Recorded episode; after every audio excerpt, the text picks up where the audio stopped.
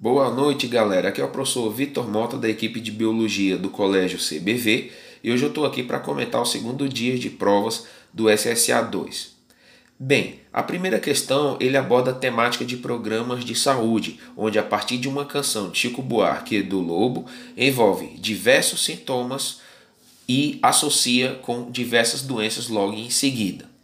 E o objetivo do FERA era logicamente, associar a sintomatologia com o mecanismo de transmissão e as medidas protetivas, fazendo com que ele chegasse no gabarito da letra C, onde o sintoma da coceira estava associado à escabiose, que é transmitida por um ácaro, que é a popular sarna, e a pediculose, que é transmitida pelo piolho, tendo como medida protetiva as medidas de higiene pessoal, ou seja, tomar banho diariamente e evitar o compartilhamento de objetos de uso pessoal. Então, gabarito da questão 1, letra C.